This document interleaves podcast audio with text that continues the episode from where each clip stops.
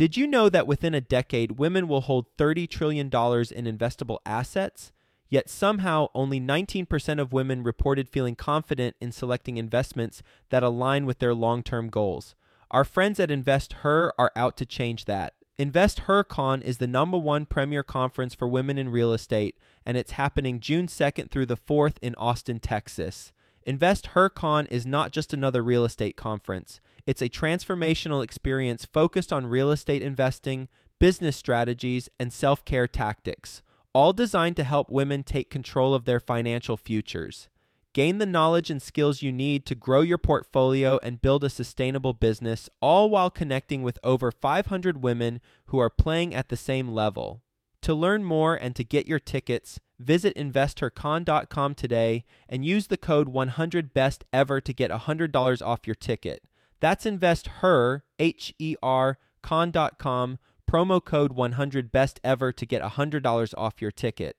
Sit down with their professionals and understand what they own and what the ramifications are if something should happen to them. Best ever listeners, before we get into today's episode, I want to ask you do you have a strategy right now where you are getting leads that come into your inbox while you're sleeping? Do you have a strategy where you are optimized with both Google AdWords and SEO, search engine optimization? If not, then guess what? Today's your lucky day. We've got a free strategy session just for you, and it's with Dan Barrett. If you recognize his name, he was a guest on episode 565, and he is the only certified Google partner agency that works exclusively with real estate investors. Go to adwordsnerds.com forward slash strategy and get a free strategy session to learn with him how to implement an online strategy for your market in both SEO and Google AdWords. Go to adwordsnerds.com forward slash strategy. Best ever listeners, welcome to the best real estate investing advice ever show. I'm Joe Fairless. This is the world's longest running daily real estate podcast. And we don't get into any fluffy stuff. We only talk about the best advice that moves your business forward. And today we're going to be talking to an attorney who has been representing clients for over 30 years in trusts and estates with real estate plan- planning and guardianship. How you doing, Jules Martin Haas? Hi, Joe. How are you today? I'm doing really well and excited to talk to you and hear you share your insight with your 30 years of experience as a real estate attorney. A little bit more about Jules. He is the founder of Jules Martin Haas Attorneys at Law. He's based in New York City, New York, and he runs a weekly blog called New York Probate Lawyer Blog. And you can say hi to him and his team at their website. You just click through in the show notes page to that. With that being said, Jules, you want to give the best ever listeners a little bit more about your background and what you're focused on now? Sure. Thank you, Joe. And again, thank you for having me speak to your audience today. Um, as you said, I'm practicing for over 30 years here in New York. My practice concentrates in the area of trust and estates, and really it's a pretty broad area.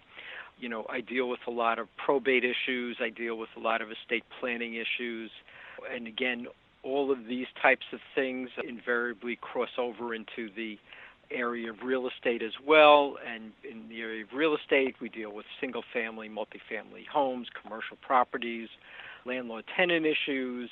And the real estate aspect of trust and estates is really very interesting because in most estates that have significant value, you're typically going to find some type of real estate interest and there are all sorts of issues as far as ownership and uh, title and, and transfer matters that uh, cross over into this field. In the probate area, we deal with probating of wills, administration of estates when there's no will, that's an intestate estate, fiduciary accountings and kinship matters. So it's really very broad and it's really a very dynamic area because these are lifetime, people think of estates, but they're really lifetime and death time types of issues. So, with that being said, if there are particular areas or questions that you and your listeners have, just let me know and I'll be happy to engage in the discussion. Well, I wouldn't be doing my job if I didn't have questions, so you betcha. I got some questions. Let's talk about, and it's going to be a broad question, then we can get more specific. But as far as the best ever listeners, we have, let's pretend everyone has a real estate portfolio, whether it's one unit or whether it's thousands of units. But we have never thought about estate planning.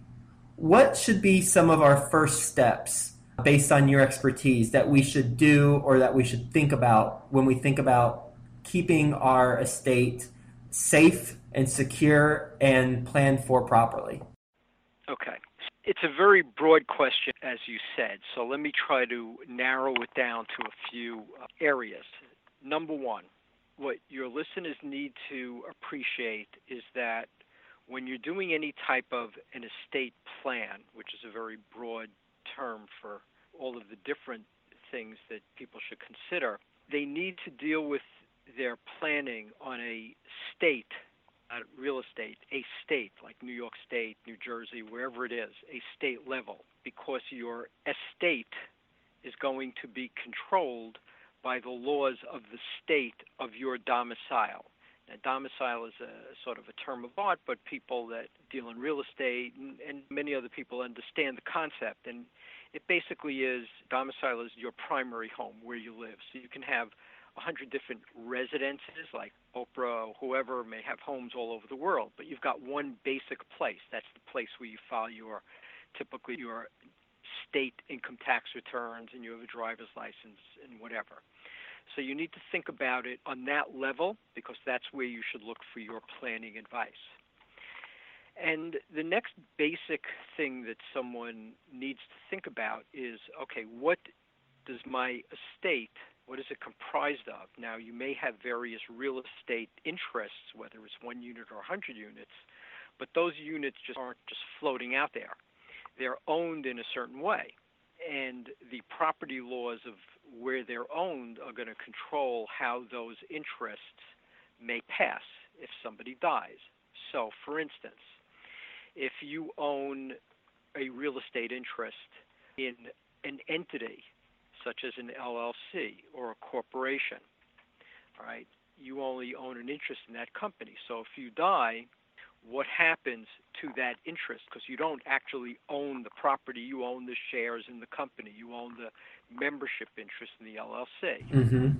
and so those entities may very well have internal agreements like either a shareholders agreement or a membership llc agreement an operating agreement and those agreements may very well say what happens to the partners or shareholders interests upon death.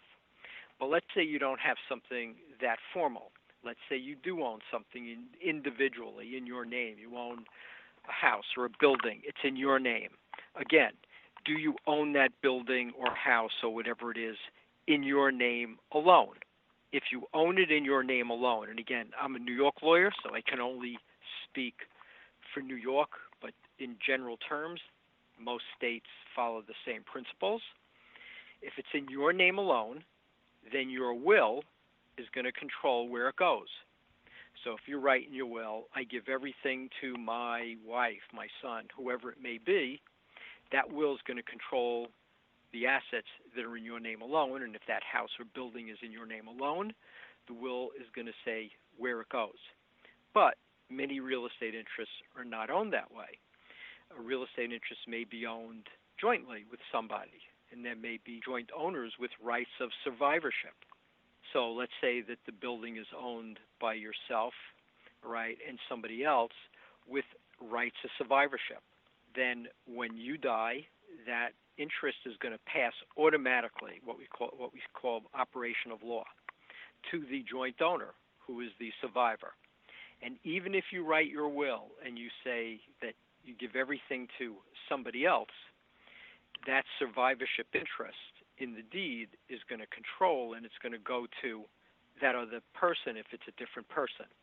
So when you sit down to do your plan, you really need to understand all of the ownership interests that you have, how they're owned in order to effectively plan it. And while I'm just speaking about this topic, just to add one more thing to enlighten everyone, instead of owning it as a joint owner, you may own it as a co owner.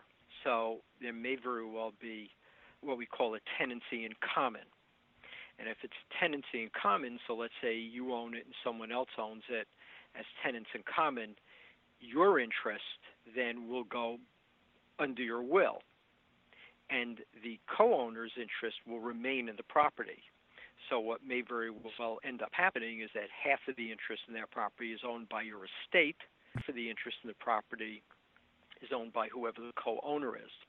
And I've seen cases where there are multiple parties and, and various people die and they don't do anything about handling the estates, and you end up with properties that have multi generational owners, and it's a mess. so, and I know I've sort of taken a long path to get to this point, but again, the most important thing is to sit down, A, with professionals, and B, understand what you own and understand where it's going to go. And the principles that apply to real estate really apply to most other assets. And so when you're doing your estate plan, you may think, well, you know, I'm dealing with my, you know, real estate interests, but you also have life insurance, you have retirement funds, you have all kinds of other assets, brokerage accounts. And the same principles apply as well. So if you have a brokerage account that has a named beneficiary, it's going to the beneficiary. If it's in your name alone, it's going to go pursuant to your will. So you need to sit down and number one, understand what you have. I mean, I have plenty of clients. In fact, the other day I spoke to a client. She wanted to do her will, not very complicated estate. Said she has life insurance, but she said to me, you know, I better go back and look at that life insurance because I remember when I took it out like 20 years ago. I think I named my parents as my beneficiaries, but now I have kids and whatever. You know, putting my parents on there wasn't isn't really what I want. So you got to go back and look at this stuff because on your life insurance, on your retirement funds, life changes. People die. You get divorced. So many things occur. So you need to know where all of these things are going to go in order to first sit down and think about, okay, what am I going to do with my plan, and how is this going to work? So you understand all different parts. Here's a stupid question, but why does someone need to do that? Why do they have to have an estate plan? Well, if you don't have an estate plan, you can imagine the problems that are created just from the issues that I've talked about.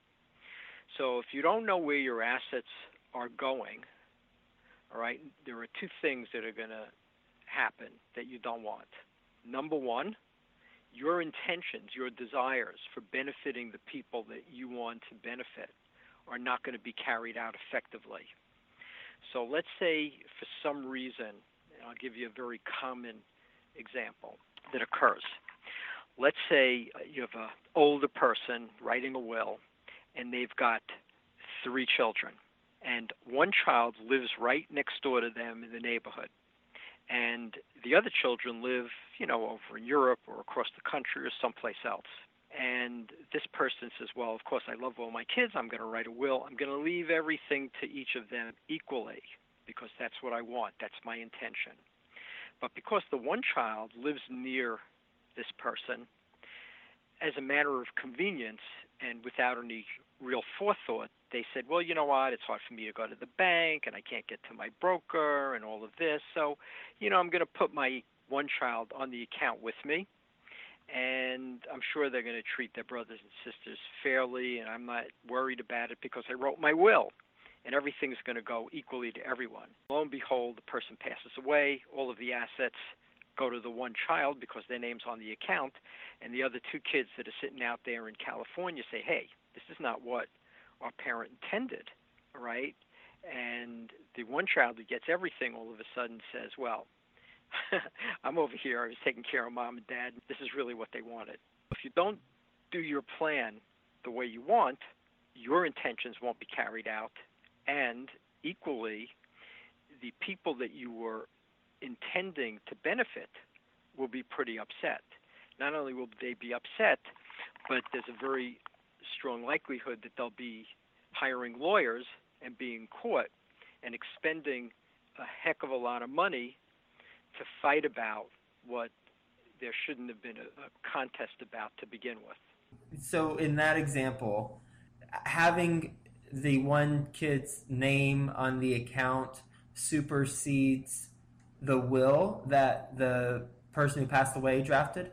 That's correct. It's a joint tenancy. It's a joint account. Mm. Many times people they just don't think about it. They'll go with the child to the bank. I mean, this is just one little example. They'll go with the child to the bank and they'll say, "Listen, you know, I can't go to the bank. You know, my son's here. How can I do this?" And the bank rep doesn't appreciate what's going on. Right. Say, "Oh, put the child on the account with you. No problem." Well, sure. Five years later, when the person dies and it's a joint account, it is a problem because the mom and dad's no longer around to say, "Hey, that's not really what I intended."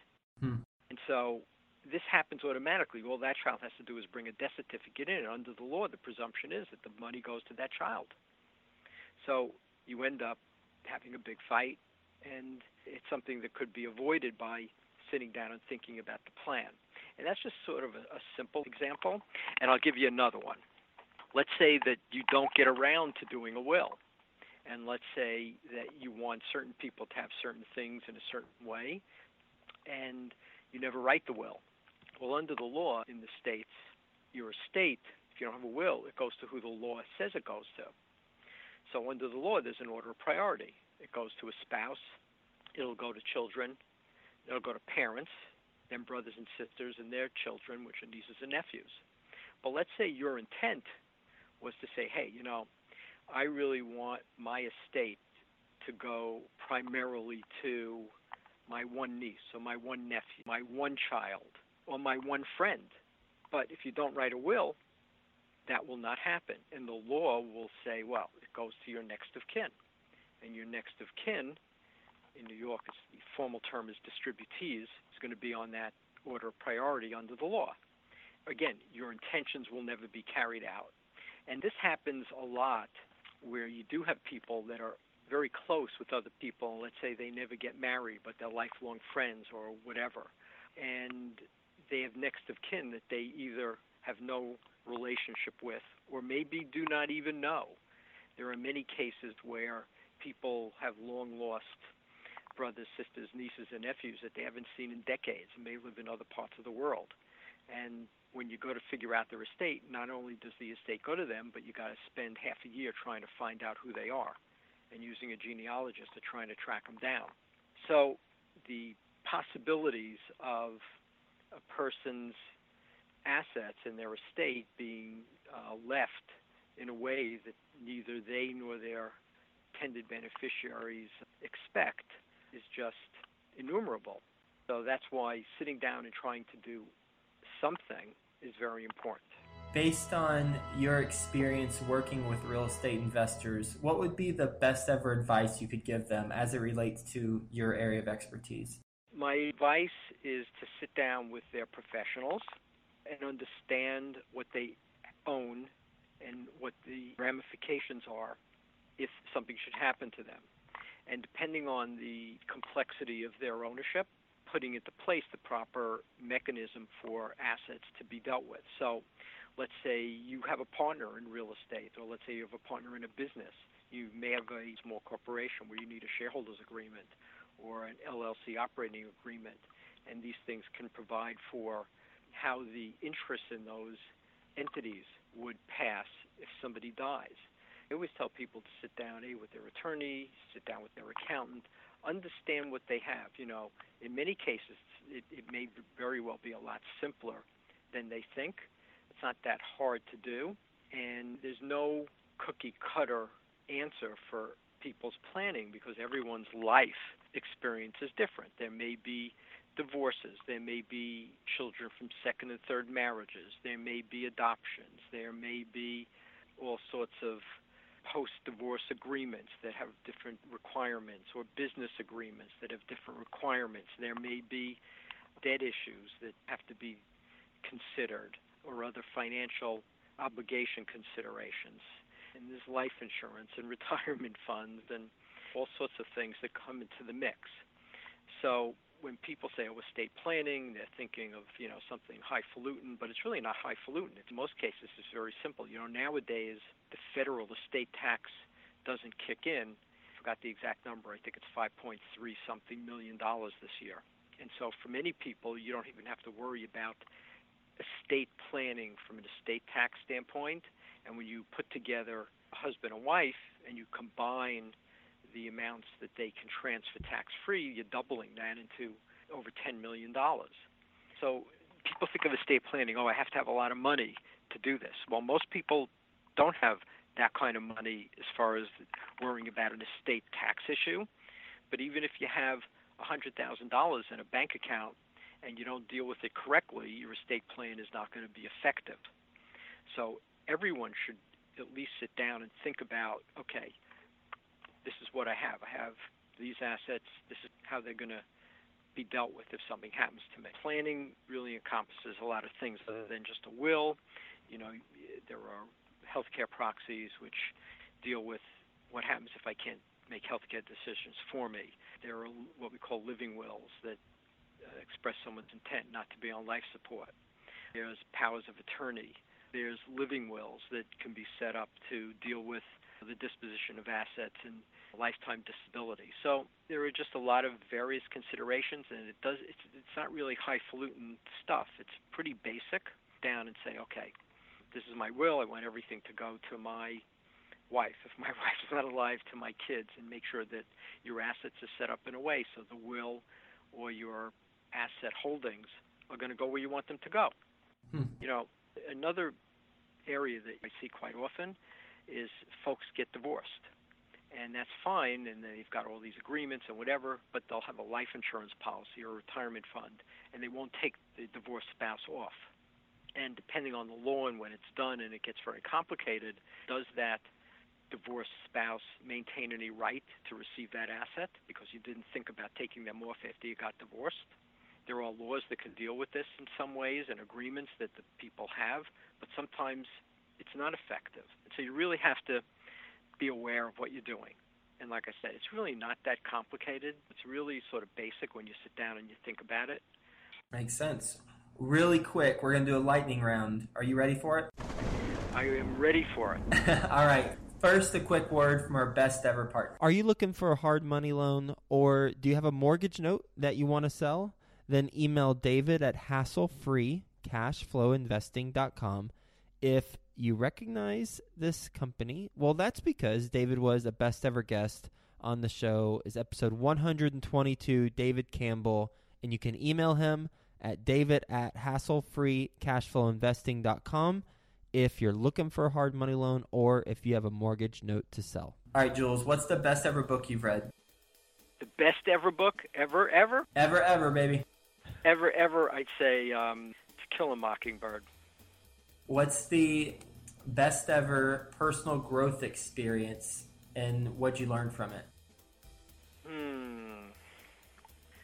I'd say that participating sports at whatever level is probably uh, the best growth experience for dealing with people and various situations. Okay, and what specifically did you learn from that? Well, I'd say I, I learned to deal with people competitively and respectfully and to play by the rules. What's the best ever way you like to give back? I'd say that I feel that in my practice in advising people and having them thank me for helping them with whatever issues they're facing is very satisfying to me. What's the biggest mistake you've made so far in business? We don't make mistakes. Clients come to me. Mm-hmm.